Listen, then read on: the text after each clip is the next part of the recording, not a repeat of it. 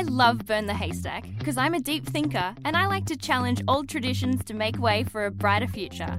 That's also why I chose to get my degree from Avondale University College. With a thriving community of believers, I was able to kickstart my career and grow my faith at the same time. Business, arts, teaching, nursing, or ministry. Called to make a difference? Called to be at Avondale.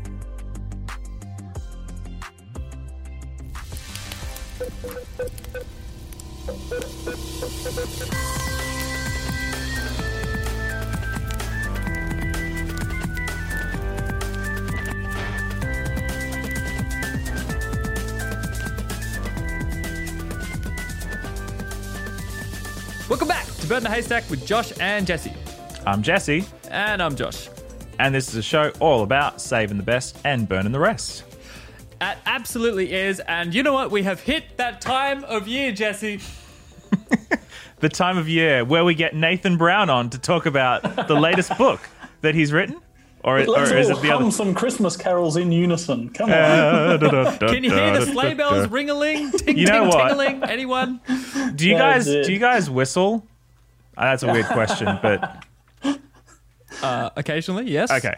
Do I you have do like a whistle. default whistle that you do? Like, is there like a default whistle? You mean in style or song? Like, like, is there like a type of whistle? Like, I'm not talking about like whether you put your fingers in your mouth or whether you don't, but like, is there like a tune that you like default whistling to? Hmm.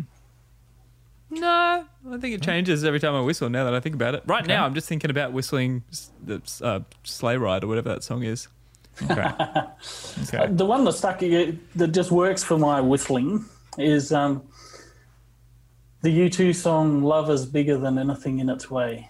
Oh, So obviously that's a relatively recent thing because that's only a year or two old as a song. Yeah. But since I saw them in concert last at this time last year, um, yeah, that's one of my go-to songs, and so um, That's yeah, pretty so cool. I, um, yeah, that's and it's a good whistler. yeah, yeah. That's You know, cool. it- there's a certain ty- type of song that to whistle. It's not just any song that you turn up. Yeah. Well, the reason I asked was because for me, it's Deck the Halls. For some reason, whenever I have nothing else, I'm always, That's a good whistling song. You know, now that you do it. it's a good whistling song, right? You know? Yeah. It's great. Indeed. Yes. So um, uh, whenever I whistle, I'm always in the Christmas mood. So, That's good.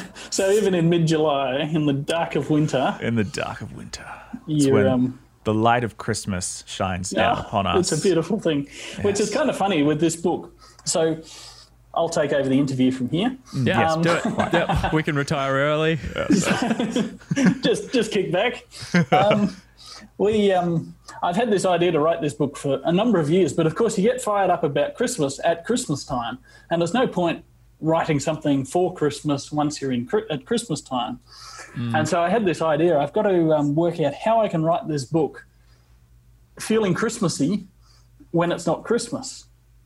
And I kind of, I'd, I'd had the idea for a few years, and I was kind of, you know, how do I do this? And I said, I'm just going to have to lock myself up in my house sometime, play Christmas carols, and try and, you know, get Christmas fired. You know, maybe, um, you know, cook some Christmas pudding. You know, whatever you have to do to get Christmassy. And um, so as it happened, I'd um, got approval from a committee that was supporting my writing of this book earlier in the year. And um, so I knew I had to get on and get it done. And uh, then Melbourne got locked down uh, with COVID restrictions. And um, so I was stuck in my house for a while. And I actually said, okay, this is the moment, this is the opportunity. And, um, you know, so I was home, not going anywhere on, you know, anywhere, anytime. And, um, you know, we even had curfews and all of those kind of crazy things. Wow. Um, and so I said, I'm going to write this book. And, you know, my idea for it was a devotional book, 31 Days of December. So I said, there's 31 days in July. If I start on the 1st of July, I'll be done by the 31st of July.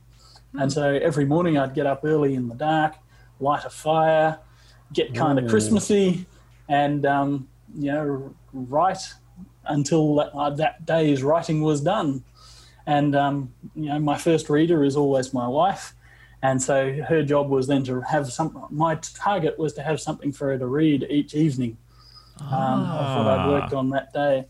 And um, so that was our experience of the first month of Melbourne's heavy duty lockdown in the middle of the year in the dark of winter and um, thinking Christmassy thoughts. And so I can recommend that as, you know, that's good for your heart and soul, even amidst the um, challenges of, um, of coronavirus lockdowns and some of those kind of things. That this is a pretty good story to spend your time focusing on when some of the other things you take for granted or might wish you were doing can't happen. Hmm. That's probably a real pro of writing something Christmassy, but in the southern hemisphere because you could do it in winter hmm. here, and hmm. all the sort of Christmas songs and traditions and stuff in media and all, st- you know, it's all obviously related around America, so it's all very like Yeah. wintry based. so There's a bit of that. Yeah, that's a, and that's of course, pro. That, that's that hasn't got much to do with um, the actual ti probable actual timing of Jesus' birth, Right. um, which probably the most the best experts suggest that might have taken place in October, that kind of time of year, uh, which means it wouldn't have been in the dead of winter. Yeah. Um, because I mean, even in Israel, it can often snow in the middle of winter, um, particularly around Jerusalem and Bethlehem and those places, because it is it does get cold, uh, and they're pretty high elevation, and so you know probably two or three times a year it can snow in those places, and so you wouldn't have shepherds out in the fields watching their flocks when it's if it's that freezing cold and whatever. True. So, you know, that's part of the gap in our tradition of Christmas. Um, but you know, but certainly the traditions of Christmas are very wintry focused, and you know, the fire crackling and all of those kind of hmm. things. Yeah, that feels kind of homey and Christmassy and all those good things. Yeah. There's the whole brand of Christmas. Like, there's definitely something very warm and comforting, and you know, sort of homely. Even, even without like, sad to say, the the religious sort of spiritual implications. But of hmm. course, those add such an extra beautiful layer over it. I've often, oh man, I, I've I've often felt like ripped off living in Australia, New Zealand. Because when everybody else is like, you know, drinking their eggnog and sitting around the Yule log, it's like it's like 35 It's degrees, scorching hot, scorching hot. It's terrible. yeah. and everybody still tries to make a roast dinner. And Yeah, yeah, yeah. You're eating hot food. Oh man, the house gets so so hot when you got the mm. ovens on. It's yeah, terrible. yeah. Oh well, you know, you get a good old Christmas barbecue. That's that's hmm. Christmassy to me, but that's because what it's what I've grown up with.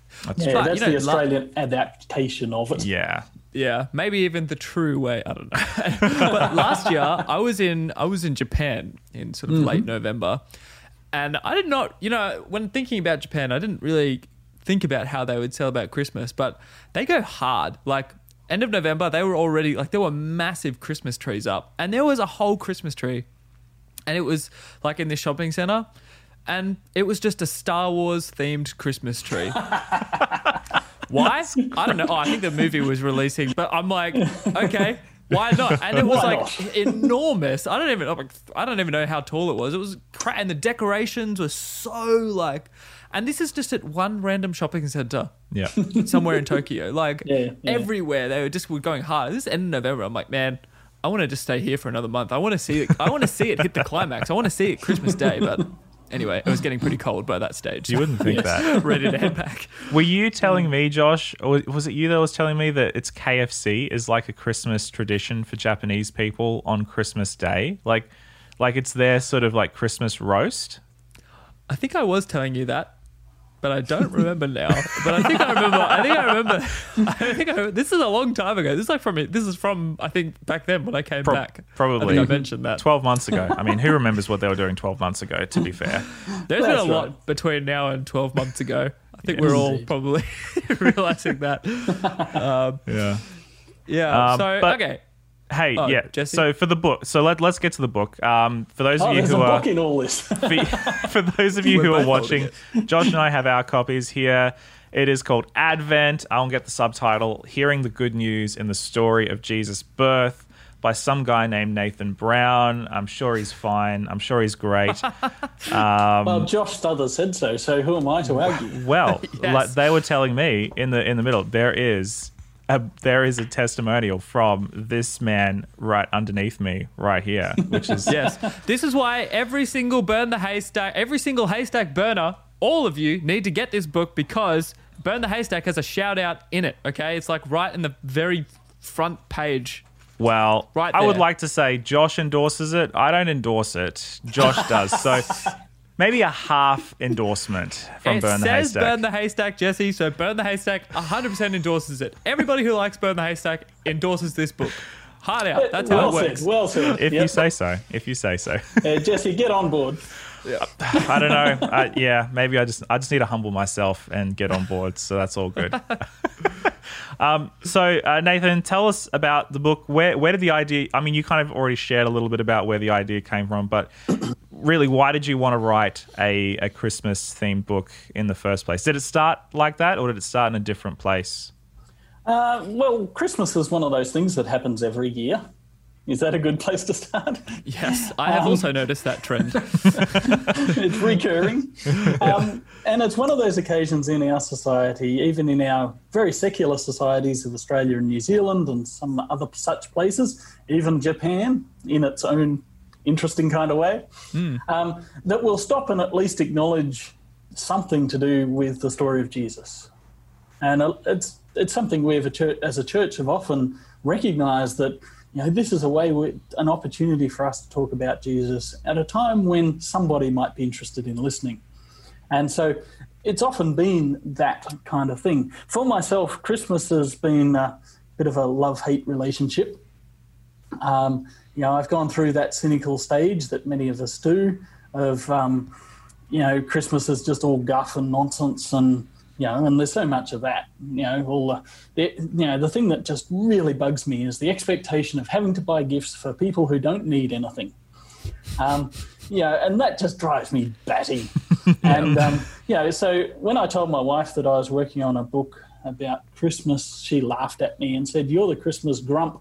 You know, why, why would you ever be writing a story about Christmas?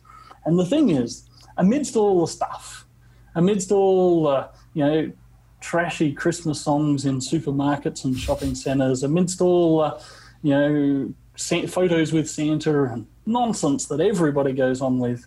So you get to that point amidst all the craziness and all the pressure and all the family expectations and all the church expectations and all of that stuff, where you just stop and you hear again the story. You sing those songs. Um, you might, you know, watch something that is a story of what actually happened, or whatever it is, where you just stop and realize again the story. And so my, um, I guess my vision for the book was how can we sense, stretch those moments across the whole of December?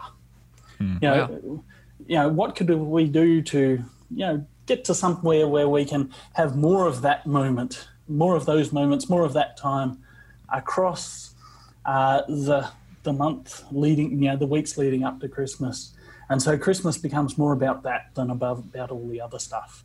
So that was my initial vision. The book is 31 chapters, and the idea is um, a reading for each day of the month of December. And um, the idea with that is that you know you start with um, something happened, and you know this idea of good news that you mentioned in the subtitle. The first part of that is news. Something happened. Uh, the bigger picture of that is what makes it good, and so that's the rest of this, the the book. Is here's all the different aspects of what made that thing that happened so good. And once you get to the 25th reading, that's kind of focused on the actual moment of the birth of Jesus. And then after that, the last last week of readings uh, is focused on what happened afterwards, the rest of the story. Um, so Jesus and his teaching, his life and death and resurrection, and his promise for a second advent. And um, yeah, so and and what it means then to live with hope in the light of the story of Jesus and who he was about.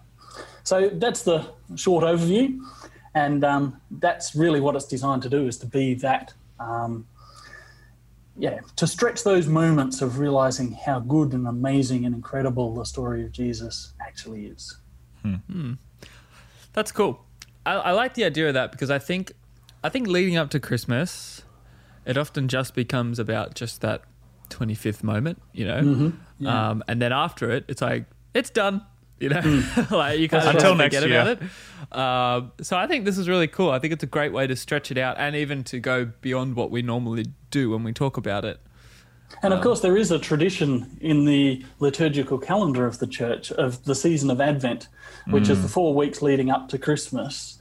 Um, and I actually did some reading in that.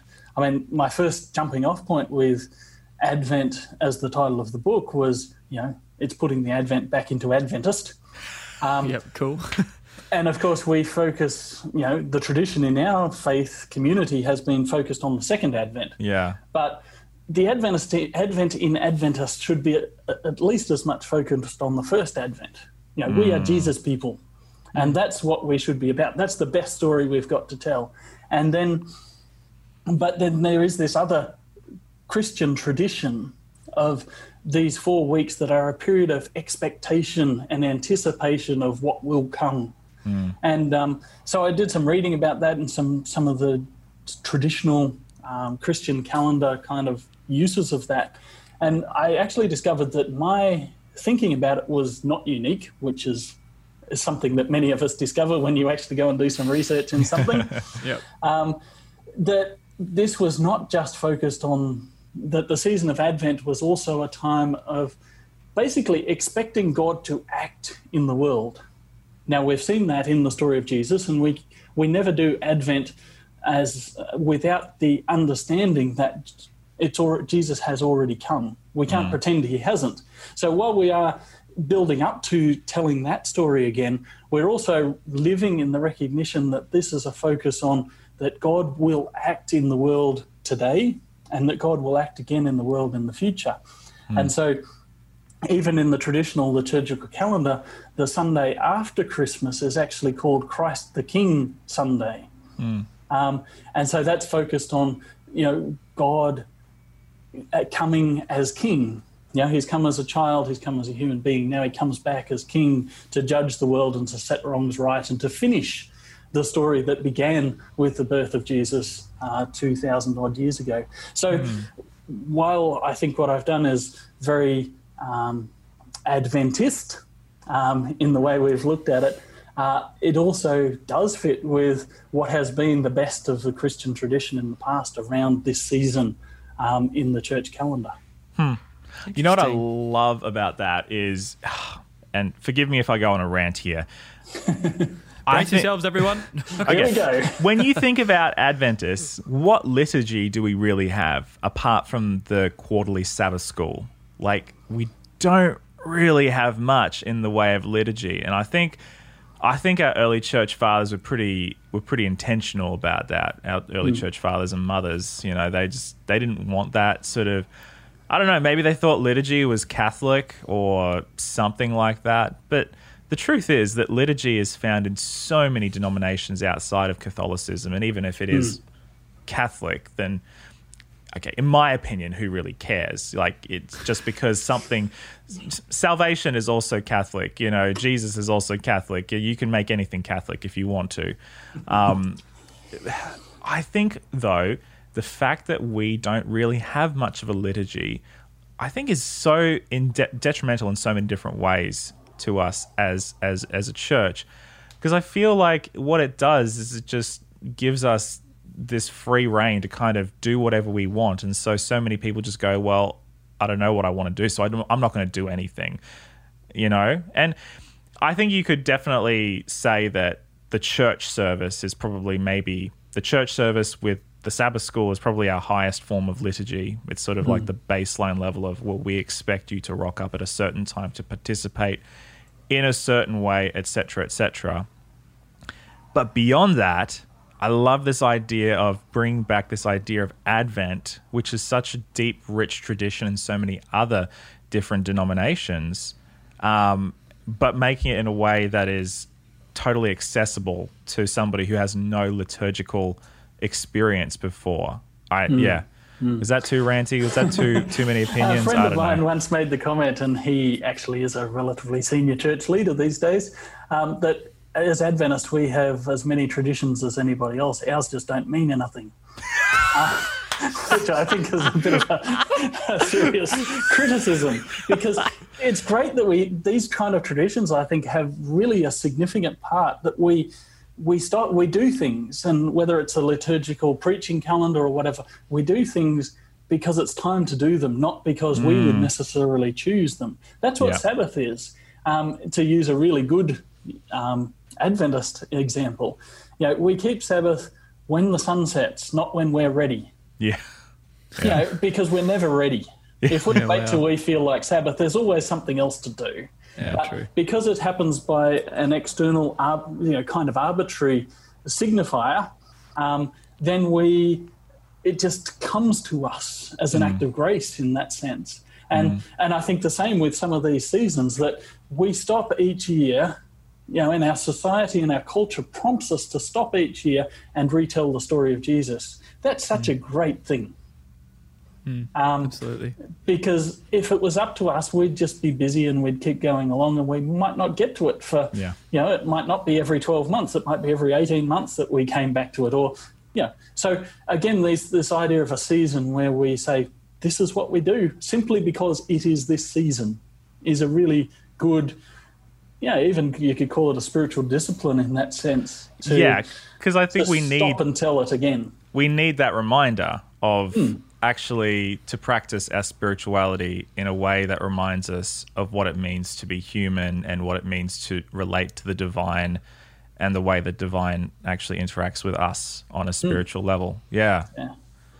Yeah, and even if you go back to the story of Christmas or the story of the birth of Jesus, which I've really focused the book on the story of the birth of Jesus rather than the story of Christmas, and I've been careful in my language there because Christmas is kind of just a excuse to retell the story of Jesus. And the story of the birth of Jesus is the preeminent element of it. So that's where we need our focus to be rather than Christmas. But if Christmas prompts us towards that, that's great. Uh, but even in the retelling in the Bible, there's kind of this the time had come for this to happen. Mm-hmm. It wasn't necessarily that, and when it did happen, most of the world didn't even notice. Um, you know, and we, it's only kind of in the Christmas carols that the whole world holds its breath in this moment of expectation. you know, that wasn't the story. It, it, the world was going on, but mm. this thing happened that those who were alert to it um, noticed and said, "There's something really amazing going on here." And this was the best part of my experience in putting the book together was simply to go and read those stories most close, more closely than I ever had before, and just to you know tease out some of the details of you know, the rather scant Bible stories that we have uh, that that retell the story. Um, but just some of those tiny little details of the rest of the world's going on. But for those people that actually noticed, those people that were looking for it, they recognized this as the most incredible thing that they'd ever come across. Mm. That you know the stories of um, you know the song of that uh, uh, Mary sings when she goes to visit Elizabeth in Luke chapter one. You know, there's these two peasant women in this tiny little village. Some you know that we don't even know the name of the village. Um, somewhere in the hills of Judea. Um, one so old as to beyond any reasonable expectation of having a kid. The other, someone who shouldn't have been pregnant, and it was a scandal that she was and they sing this song about how their two boys are going to change the world. Mm. It's just ridiculous. Except the fact that we know they sang that song proves the significance of their boys and what they were about. Mm. Um, and you know, there's no reason we would ever have known those places, those names, those those stories, except that something really significant happened. Mm. And that's where I you know, to me, the ultimate picture of incarnation, Christmas, for all the junk that we uh, is associated with it and heaped on top of it, and all the layers of culture and sentimentality and all those things. The fact that this story still resides there in the, at, at the heart of it is the ultimate incarnation. You know, something of eternal value and significance and world altering whatever that kind of just buries itself amidst all this cultural nonsense. Mm. You know, that is Christmas. And that mm. is what incarnation is about. You know, it's a far, you know, a lot of people, and it's one of these things that gets brought up all the time that, that Christmas is, you know, a pagan festival or whatever. And that's actually been largely rejected by many historians these days that actually that's a cheap shot and it probably doesn't add up. Um, but the picture of a pagan festival becoming, even, even if that was the case, a pagan festival being then adapted to Christian purposes, that's far less of an outrage than God becoming human. because God becoming human is ridiculous, it's blasphemous, it's nuts, except mm. it happened. Mm. And then that's, a, that's the central miracle that is the story in, in the story of our world. Mm. Wow. Wow. Yeah, you know, when you actually compare them, it seems pretty ridiculous. I don't think I've ever like actually thought that through. No. yeah. Wow. I, I think um, like just the chaos we see around Christmas, I think amplifies people's um, issues with it even mm. more because even yeah. if they don't even if they don't necessarily fall into the it's pagan so we shouldn't do anything about it camp the other side is it's just a consumeristic yeah mm. it's still very to, easy for, to be know, cynical yeah yes. yeah for people like it's a, yeah it is an easy time of year to be cynical especially if you've had a negative experience around christmas and then it starts to carry in to every other mm. year yeah. And I guess my pushback on that is to say, yes, it is easy to be cynical, but we're not called to do the easy things. And mm. the best act of resistance we can do to the, whether it's the, the paganism or the so called paganism, my air quotes won't work so well in an audio format, but um, the paganism or the consumerism or the commercialism or whatever else you might object to Christmas, that's the easy thing to do is to be critical of that. The hard thing, and perhaps the most significant act of resistance, is to step up and say, No, I celebrate Jesus. You know, mm. that's what it's about. That's the core of it. Mm. Um, I quote a funny little story from um, C.S. Lewis in the book um, where he was um, talking about how, and he was talking from his Church of England perspective about the Feast of Nativity as comparing that to the secular Christmas and he told a story of a woman on a bus that he, I think he, his brother heard, overheard, and they were driving past a church, and um, this woman sees this nativity scene out the front of the church, and she goes, "Oh, they're trying to drag religion into everything these days, even dragging it into Christmas." and um, yeah, and and yeah, that's kind of the. Uh, uh, humorous example, but a true example of the ignorance that surrounds this. Yeah. And so there's almost a blank slate when it comes to the opportunity we have to reclaim the story of the birth of Jesus in mm. this context. We can say, you know, this is the story that matters. You know, all the other stuff, yeah, there's lots of good things around Christmas. And because we don't have Thanksgiving in our part of the world, often Christmas becomes that kind of double thing mm. where families get together and where um, you know, you actually look back over the year and are grateful for the good things that you've done, and you know, you you catch up and you spend time in that kind of way, and you have good food and all those kind of things, and that's just wonderful. You know, there's so many good things about that, um, but this bigger picture of there's a story at the center of it that mm. actually, mm. if we just give it the chance, changes everything. Mm. Yeah. I'm wondering 2020. Mm. If you'd written this book in another year, do you think it would be different than writing it in the context of the year that's been? How, how do you think, do you think that it's different by what's happened this year? Or do you think it would have been the same book had you written it 2019 or 2018 or 2017? That's an interesting question. Um, it, it, certainly was easy to. It was it was one of those good things that redeemed my experience of lockdown, um, and I can look at that and say, "Hey, I've this is something that really not just was a good outcome of it, but actually helped me respond to the difficult times that you know we were all going through, and as a community we were going through." Um, so that's one aspect of it. It helped to get done in a hurry because there was a few less distractions.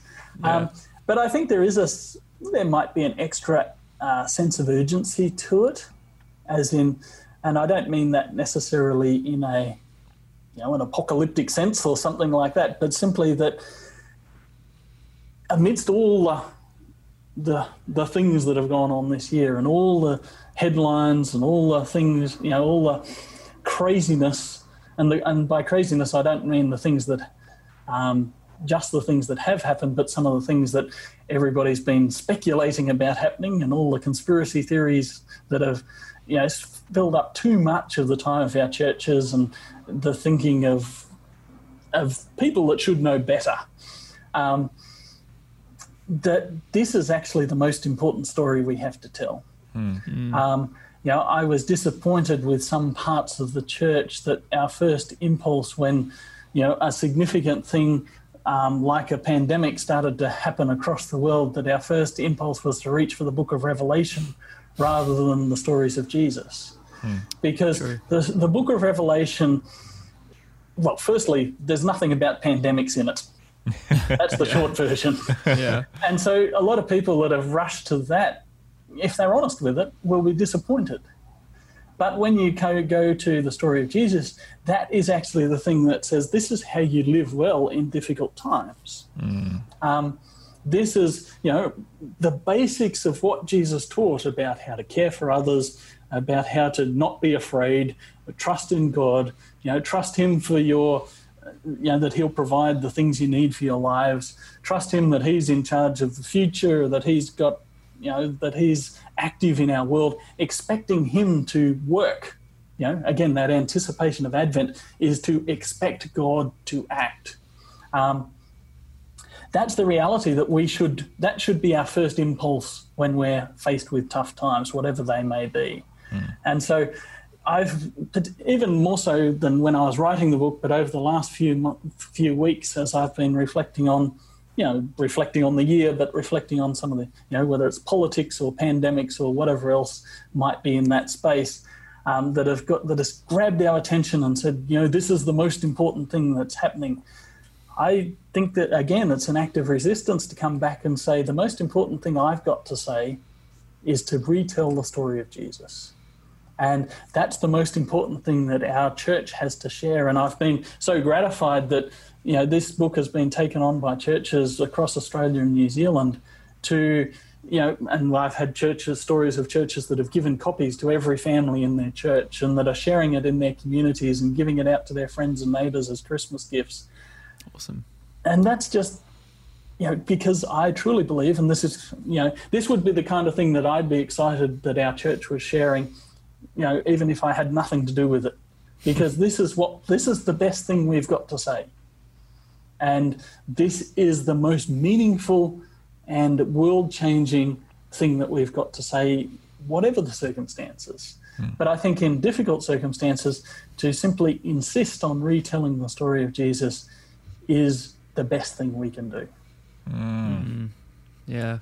I feel like this year, more so than ever, we need to mm. lean into that hmm. rather than lean into our classic cynical selves, you know, around yeah. as a, yeah. I don't know, we see it all over our denomination, but mm. maybe this year can be the year that we just say, look, let's just put all that aside and let's come back to that hmm. story mm. that we need to tell and we need to tell afresh you know like tell yeah. it in a way that makes sense to a current generation like mm. tell it in a way that makes sense to a 2020 person mm. um, yeah which is kind of easier said than done sometimes but well yeah. I, I you know Adventists are very stuck in their ways. So, man, it's funny as you were talking about how we're more used to reaching for the book of Revelation than we are for the book of Matthew, Luke, Mark, and John. Um, I couldn't help but think of my own you know, local context of you know some of my colleagues, and not to you know, uh, in, no indictment upon any of my colleagues who are currently ministering to their churches and all that sort of stuff, but I think we've got a long way to go before we can get to that place that you're talking about, Nathan. And as you're talking about it, I'm like, yes, this is exactly what we need to be doing. Because um, it's so much easier to just reach for the, the classics than it is to. I because because telling the story of Jesus, as you say, it's not just about telling the story of Jesus. It's about inserting ourselves into the way of Jesus and. Mm seeing ourselves in that place. Yeah, one of the things that's surprised me, to be honest, about how the church has responded, particularly to the pandemic um, across this year, but also to some of the other things, um, is how much we've how much effort we've put into doing things exactly doing the same things we've done all along. Just harder, yeah. just just going harder, you know. Yeah, or or even we think we're being innovative just because we're doing it online. um, you know, it's. I mean, I think you know it was a great novelty to be on a Zoom meeting. Um, and then everybody got sick of it very, very quickly. yep. And the reality is that, um, you know, it's like the future where they always said we'd have video phones, and all of a sudden we do. and, you know, it's like out of the Jetsons. Um, but um, but I haven't seen real innovation in our thought, in our spirituality, in our engagement with our communities in creative uh, ways. Um, now, that's a horrible generalization, and there have been good, good examples, but you know, it, you know, I know that some of the major initiatives in, in the midst of lockdowns in our part of the world was running public evangelism crusades, and I use that word advisedly, um, online. And that was innovation, even though they were the same sermons everybody's been preaching for the last, you know, 50 years. Yeah. Um, and you know, and of course we tack a little bit of current events onto it to make it seem that it's ripped from the headlines. Um, but it's just that's not creativity and that's not innovation. And so, what we need to do is find ways that will actually engage with people and that people will respond to in in ways that actually matter and mm. ways that that aren't just fear.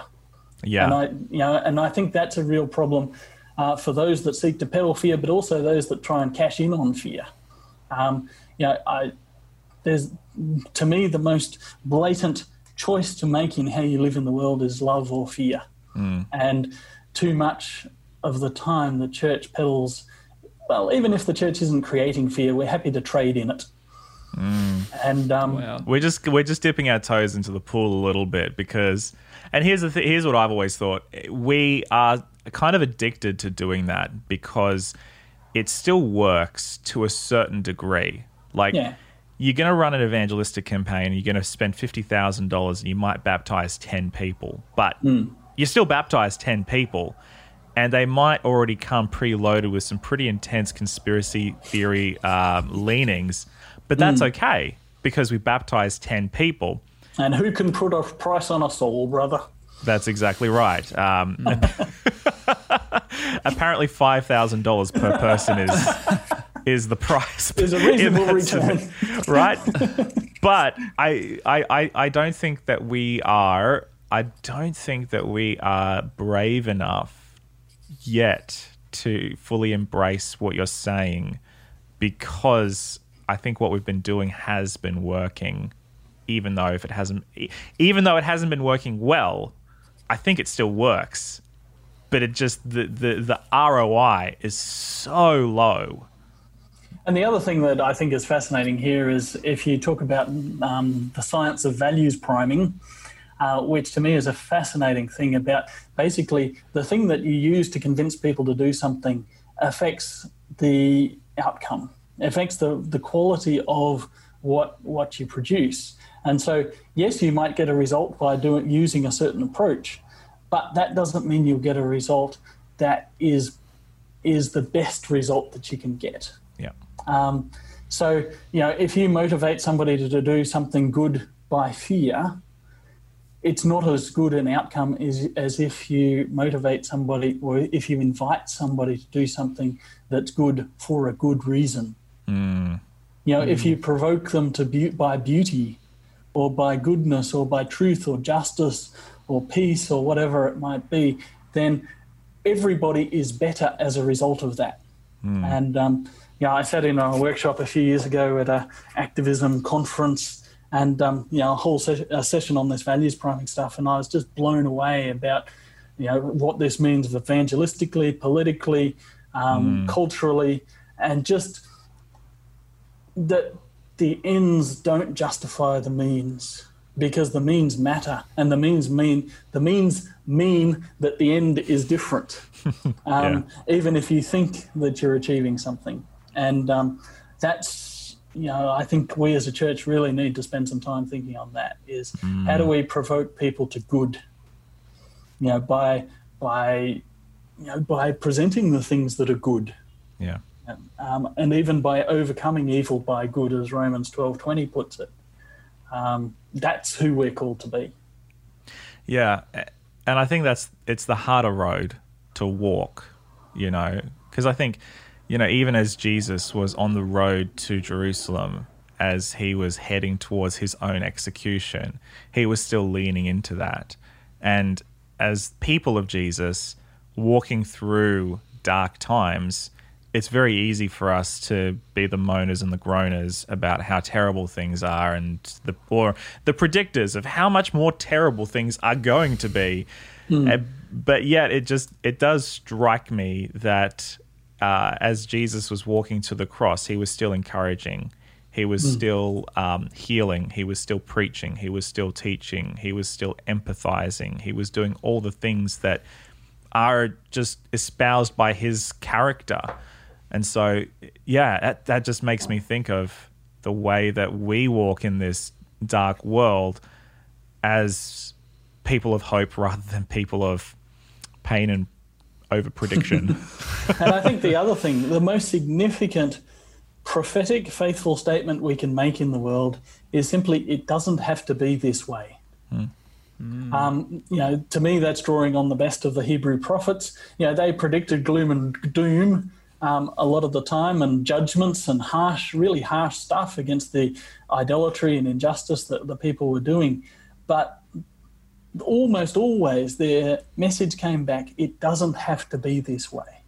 And I think that's the most profound thing we can say in the world today when we confront injustice. You know, and this year, the other thing that a lot of people have spent some time on has been, you know, the Black Lives Matter protests and some of these things. Um, you know, the statement that we can make as faithful people of God in the world in this thing is a recognizing the history of racism and how that has developed, and to simply say it doesn't have to be this way. People mm. made choices that got us to this point. That means we can make different choices. Yeah. And I would say that so much of Bible prophecy, which we then try and tie up into a, a history of the future, is actually it doesn't have to be this way you know this is the this is the inevitable outcome of continuing to make these choices the people of god are the ones that choose differently and that choose to live differently choose to live with hope who choose to live by faith that choose to live uh, in light of the story of jesus and that choose to live in community and in empathy and compassion for other people and thus the world is different you know that's who we're called to be hmm. Hmm. Yeah, I mean, I guess it, it comes back to the whole being uh, not transformed by the world around you, but actually transforming the world around you for the sake of Christ. Like it's a it's mm. a hmm. mindset shift, and not just being caught in the tide or in the in the rip, but actually. And also, know, in the sense, we reject the sense of inevitability that is thrust upon us. Mm. You know, people in power always want to tell you that it's inevitable that they're in power. Mm. Um, and people, you know, and the evil in our world, one of the ways that it is perpetuated is simply be, by this kind of, you know, tacit acceptance that it's just the way the world is. Mm. And so our call as people of God is that we get this alternative vision of what the world was intended to be, what the world will be, which changes how the world is now. And thus, in the light of that, we're called to live and to serve and uh, and to speak. Mm. Interesting. Yeah. And I think that sense of inevitability, that's not even really a core value of Adventism, especially when you come down to the whole like Calvinism versus Arminianism thing. Like, yeah. we're huge on freedom of choice, and the whole great controversy is that there's this battle weight raging, and you, mm. it, you have to choose who you're going to serve. That's right. Man, I can't believe I just I jumped into the great controversy from that. That is so not a normal thing for me to do, but it's so like. But it, when you put it, it into that, definitely. that's exactly where we where we are. Like we mm. we're not supposed to have that just yeah, sense of Fa- the fatalistic. I'm really just linking this right now. Yeah, fatalistic. That's not us. Beautiful. I like seeing those connections made. yeah. yeah. No, thanks. You're, you're, exactly right, and um, I think that that's if if if our freedom of choice matters, then that means that we choose things every day that change how the world is, mm. and you know that we we are a part of shaping the world. You know, it, it, we may not have massive influence, but we do all have voice and influence of some kind. And that makes a difference that our world must be better because we are here as people of God. And that um, and there are people in the world that desperately need the world to be better. So true. Um, I had a question about how to use the book. So, Oh, a book. We, we keep, we keep So- losing sight of this. is I'm there, supposed to be the author that keeps plugging the book, but I'm not very good at this, am I? I love these rabbit holes. It's great. It's great. Um, no, so obviously you can read this as a devotional. You can read it with a partner or with your kids. Um, How are you seeing the book being used? Uh, how would you suggest um, the book be used apart from the, I guess, the obvious applications? Yeah, so the simple thing is, firstly, that I think it, I, I hope and I expect that it will be um, something that, um, yeah, people can make part of their their Christmas experience. You know, where many of us are used to the Advent calendars that you know with a chocolate a day to count down the days to Christmas. I must say, I was very uh, disappointed that there was not a chocolate included with every chapter. I was kind of expecting that, I was but going that's to put okay. a QR code and you could scan and download a chocolate. That'd um, so yeah, that's the first thing, and um, you know you can you can buy yourself a chocolate a day if you wish, Jesse. Oh, okay, thank you. That's a good the idea. invitation is reward. there. at the end of the at the end of the chapter. Yeah, That's I right. finished the and it'll make the experience all the sweeter. Yeah, Sorry, that's a bad thanks. joke. Thanks, Dad. that's great. But one of the things that we were in, was the vision for this project is that um, because we've talked about it in the way that we have, that it's something that I've tried definitely to write so it's accessible, and so you don't have to be a lifelong churcher to um, to get it. You may just be curious about. So why do we stop every year and think about this story in, to some degree or another? Um, and so the book opens with an invitation to say, if you've never heard this story before, you know, here's a couple of Bible bits you can read just to get you into it, and then, you know, just give us a chance to think about, you know, why this matters if it's true, and you know, what are some of the implications of some of the claims that are made about it? Because the claims that are made about it in the story itself are just incredible. You know, they are so remarkable that you know, they probably deserve at least a little hearing. So mm-hmm. that's the invitation. And we designed it prettily, you know, that it looks like a premium mm. gift. Um, It looks great. Yeah. honestly, beautiful it really gold looks foiling nice. on the cover. It's amazing. I feel So bougie Um, just having it in my and that's- collection. That's it. It um, you know, so the idea is that if you have a neighbour, a friend, a family member, someone, you know, even a community leader, you know, and a pastor in another church, your local mayor, you know, whatever that you want to just give a gift to at this time, you know, and Christmas is the time when we do those things, then you know that it's designed to be a book that will be accepted in that way. And every part of what we did in packaging it in that way is to make it look premium, to make it look like somebody cared. It's even on thicker paper than most of the books that we publish, just to make it feel a bit classier. Um, you know, we got an endorsement from Tim Costello as a prominent Christian, but public Christian leader here in Australia, with the view to, um, you know, that's a name that when somebody picks up the book or they unwrap it, then when you've given it to them as a Christmas gift, they go, "Oh, I know who he is. I've seen him on the news. Um, I might have a look." Um, And Tim was um, very generous in supporting the, the project by that way. Um, and um, yeah, so the idea is that, and often as a church, we've done, you know, focused on mass sharing of, you know, let's letterbox every town with a copy mm. of, you know, every house in town with a copy of this book or this tract or whatever. But my vision for what people would do with this would be meaningful sharing. You know, sharing that is in the context of a relationship that where you're making a commitment to being there to have a conversation with the person once they've had a look at it in a few weeks' time, or you know that kind of thing where there's it's in the context of a relationship, so it actually matters rather than just being junk mail. And that I think is again comes back to it. Actually, the idea of the book is that it looks like somebody cares about what it says, that it's valuable and that it's the kind of thing that because somebody else took it seriously, you might take it seriously too. So even mm. in its presentation, we've been very intentional in making it look like it matters. Hmm, that's very cool.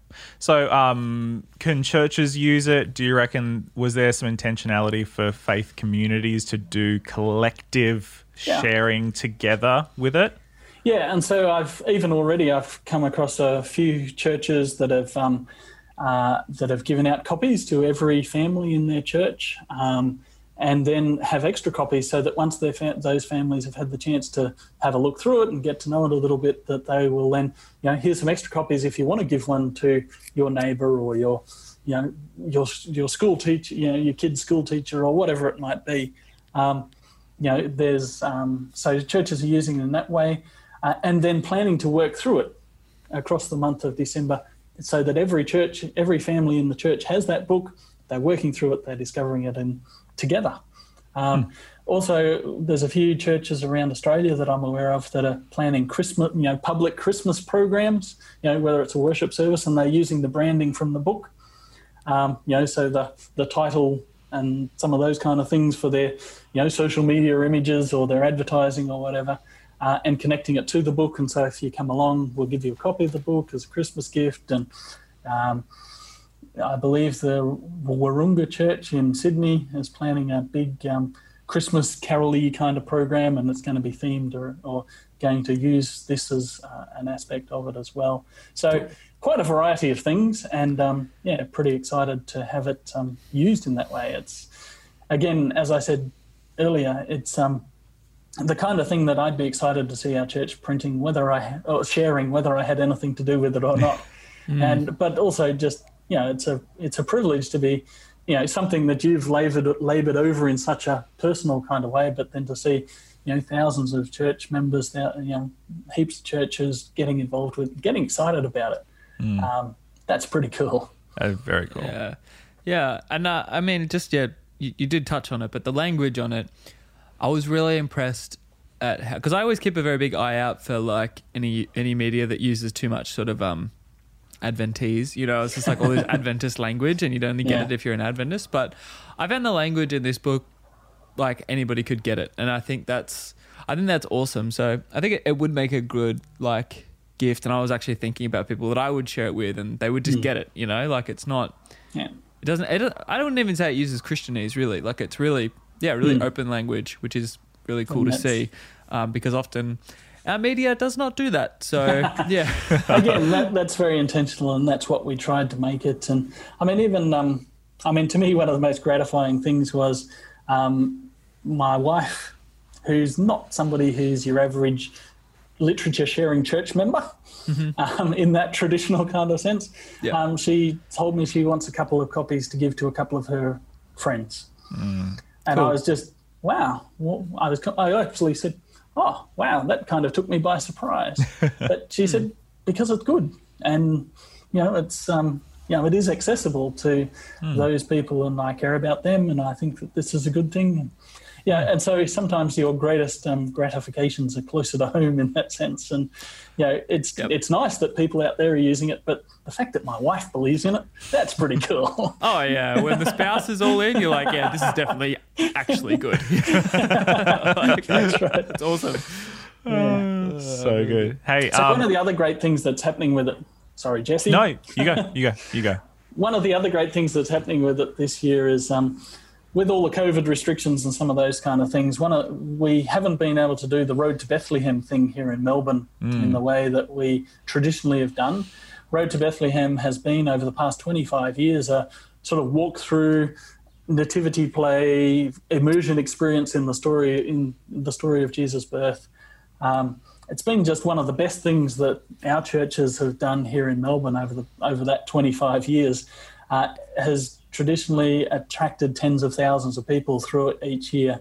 Um, you know, in groups, you know, large groups coming through and just walking through different scenes of the story, and it's something that I've had the privilege to be a part of over the um, over the past seven years. I think I worked out Um, wise man number three. the, really the key wise man to the story, I some kind of would think, say. yeah, I think it's probably the almost the pivotal role of the entire story. Um, yeah, definitely. because they do have some of the best lines about you know the prophecies that pointed them to this baby and what it actually means and why it matters. Um, Yeah, so that's just my little plug for the significance of wise menning. Um, Yeah. But it is an acting role because I have to act wise. Um, but this year that we're doing it as a um, we've filmed it uh, and it will be as on the uh, 13th of December will be a premiere online experience, and Cool. um, that's been something that to me has actually been a has been a spark of my growing appreciation of the story over the past few years, which has contributed to the book. Uh, and I think I even referenced my experience as a wise man in one of the one of the chapters in the book. Um, but just to be immersed in the story in a unique way, to work with a team of people that are just so passionate about telling the story each year, and then but also to see the thousands of people coming through and responding to it, being captivated by it, and being open to it. And so this year, as I said, we've filmed it. Um, you can register so that you can be part of the uh, premiere at roadtobethlehem.org and that's available from anywhere in the world, of course. I think there's very few Road to Bethlehems that are happening um, because of the COVID challenges and restrictions and some of these kind of things. And so this is the replacement event for it. Um, a cameo once again as Wise Man 3. Um, so I'm not sure about my um, screen acting debut. I'm a little nervous about that one. He writes, he acts. What is? What else does he do? My goodness. Um, so, um, but even here um, in Victoria, for people that register, they're giving away the book as a um, as a gift, and li- limited to the people in Victoria. But if you sign up to register, you become part of the part of, become, become part of this event. Um, and so far, we're, it's the registrations have been open for a couple of weeks, and we've sent out 400 copies of the book Awesome. um, which is just great. And they are people from who knows where that are responding to the story, that are interested. Most of them, of course, have probably seen it in the past, but this is an opportunity to get to go deeper with it. So I invite you to come along and be part of Road to Bethlehem in this unique way this year, um, and register as soon as you can and be part of the fun.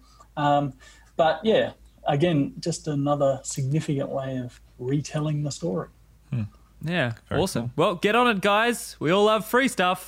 It's free up for those of you in Victoria, our listeners down there. I know there's a good chunk of you down there, so uh, stay strong in lockdown and enjoy Road to Bethlehem, and maybe, just maybe, you'll get a free book. So But this is also uh, this is also great for uh, people in New Zealand as well because we usually have a great road to Bethlehem in Tauranga, but that's unfortunately been cancelled this year. So if you are living listening from New Zealand or Ethiopia or United States or anywhere else in the Arizona. world, I don't know if we have any listeners in Arizona. I just Hey. felt like saying it. where's if my you're Arizona? listening, if you're what, if you're listening in Bethlehem, you can tu- tune in to see what Exactly. Bethlehem's really like. this is the real deal, folks. None of that fake Bethlehem nonsense. That's right. You Um, were mentioning KFC before. Bethlehem has a KFC. Ooh, Really? you know Oh, what? now I I That's would, now something you wanna never go- now thought I of wanna go. before. I want to go to Bethlehem just for the See, it's a Christmas town. That's where the Christmas tradition comes from. Hey. It's always, it's always Christmas, and Yeah. you know. I just think, I mean, that- it's just one of those things that you've never thought of before. Yeah. Is that Bethlehem is a KFC? Did you mention you're that? right. I feel like you may have mentioned that when we were interviewing When, you when for you of interviewed me falafels. last time, yeah, with the falafels book, yeah. Yeah, yeah. So yeah. I, I also did draw on a little bit of those experiences of visiting, particularly Bethlehem, um, in this book. In um, yeah, and um, yeah, just some of the reflections that you get while visiting the town where it's always Christmas. But that is just such, except for the fact that this happened there, is so inconsequential a place. Um, you know, it has, you know, it is just that ordinary kind of town. And I think, well, again, we see the miracle of that incarnation is that it happened in a specific time in a specific place. It's not just a story, it's history. Um, but that happened in an unremarkable place in so many ways. and you and, you um, you yeah. compared that to uh, Albert Einstein's uh, birthplace, Place of which, birth, yeah. which he only spent what a year there before he moved on. But it, it's where It's- he's from. That's right. Yeah. yeah, and I think that's a fascinating um, yeah, the fact that we give significance to the birthplace of someone, even when it may have very little influence in who or what they are or became. Mm. Um, so really, it's a reflection back on who that you know we, we give significance to the place because of who the person was not the place doesn't give significance to the to yeah. the person yeah. so yeah it's a fascinating i am fascinated by that idea of why we would visit the birthplace of albert einstein for example which i did by accident because i was going to try going to see the biggest the tallest church in the world so oh, there you huh.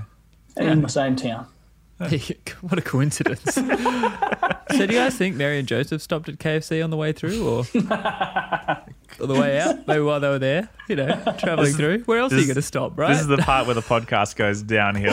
yeah, probably a good place to probably a good place to do a U-turn. Let's let's let's head out of here. Turn the donkey around. Turn that donkey around, everyone. All right. right. Awesome. No, well, thank you so much, Nathan. We really appreciate it. Um, Anything else you want to add about the book before we before we wrap up? Yeah, so um, we've talked about churches sharing it and all those kind of things, but the simplest thing is to buy yourself a copy, um, available from almost any book retailers. If you're listening internationally, the best and cheapest and easiest place to get it is either bookdepository.com. Just look for Advent Nathan Brown. Uh, there's lots of books if you look up Advent. There's lots of books if you look up Nathan Brown um, because there's lots of other Nathan Browns in the world that have written books. Um, but if you do Advent Nathan Brown, you'll find it. And of course, the beauty of Book Depository is that they include the, the free postage to anywhere in the world. So uh, that's a pretty good deal. If you want the ebook, it's available on Amazon um, for Kindle and or available in Australia and New Zealand from an Adventist bookstore near you or most other book retailers. So um, it's on most of the you know, uh, book selling web stores. Um, so grab yourself a copy, buy one for everyone you know for Christmas. Uh, because it's all your Christmas shopping needs solved in this moment. If you Fantastic. just get a box full of books, everybody gets a book. It's really, really simple, and books are always easy to wrap. You know, so that it just ticks so many boxes, and you're sharing something good and meaningful, and all those things at the same time. Yeah, you could be like Oprah. You get a book. You get a book. Everyone gets a book. Although I would say, I would say, if you are planning to buy this as a Christmas present, maybe it might not be a bad idea to give the person on December one as an early Christmas present, so they can experience it all. I don't know. No, that's it's pretty I controversial. that. I mean, you don't have to read it one chapter a day. You can read it all in a day if you get that excited about it. So, you know, that's just one way to use it. Um, the risk of giving someone a present on December 1 is that they've forgotten about it by Christmas and expect something else. You know, that's true. That's that's dangerous. So you've got to watch out for your shifty friends and relatives that then will try and double dip on the Christmas giving. Um, but you would look super organized. That's a you pro. would indeed. Yeah. And I've even had some people suggest that they're going to send them instead of Christmas cards these year, this this year. Oh, that's wow. cool. Um, you know, you can just write a happy Christmas greeting in the front of the book, and you know, it's relatively um, you know, relatively postable. Um, and yeah, there's a there's a there's a simple simple way of sharing something good for Christmas. So yeah, and you're people, only limited by your imagination. And if people want to check out some of the other books that you've written, would they be uh, better off going to Book Depository or the Signs website? What would be the best course of action if they want to check out some of your other books? Yeah, um, I have an author page on Amazon. So if you find Advent there and then click on the Nathan Brown there, you'll get the list of all the other things that are available there. Um, if you go to um, one of the Adventist Book Centre web stores in different parts of the world, you'll find a few different titles there. Um, technically, I think this is my 17th book with my name wow. on the front of it. Wow. Um, so there's a there's a little bit of a back catalogue that's starting to grow, and that makes me feel old, and, you know, all those things. But should uh, make you feel accomplished, man. cool. it, it's a nice shelf on my bookshelf at home. The, Definitely. You know, the, my books. Um, that's you know that's a fun kind of thing, and it's fun to look back on. The other thing with this book is that this now gets me to hundred thousand books in print. Wow. Um, so total print runs across all of those. So that that was a little bit of a milestone that I was kind of oh wow that's hmm. that's kind of cool. Congratulations! Really cool. Yeah. And most of that is just yeah I see it as a privilege, and you know it's not a it's more a privilege than an opportunity. um, that I've just had all these incredible, you know, opportunity opportunities.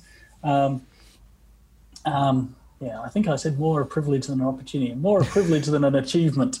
Right. Um, Yeah. That makes more sense. So it's more a privilege than an achievement. um, and, you know, I've just had some incredible opportunities over the years. And, um, yeah, um, you just keep trying to do the next best thing.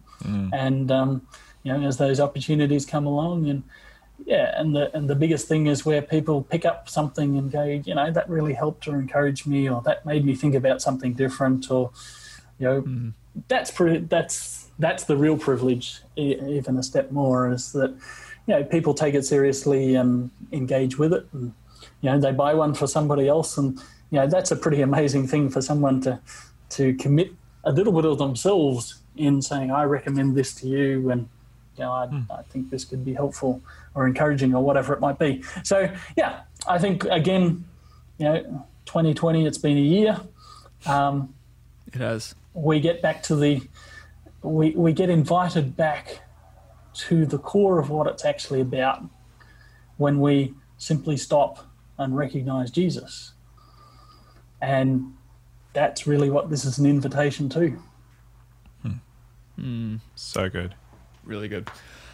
Great place to land the plane. Hey, we'd love to hear what you think, everybody. So send us your thoughts and uh, questions. We'd love to hear it all.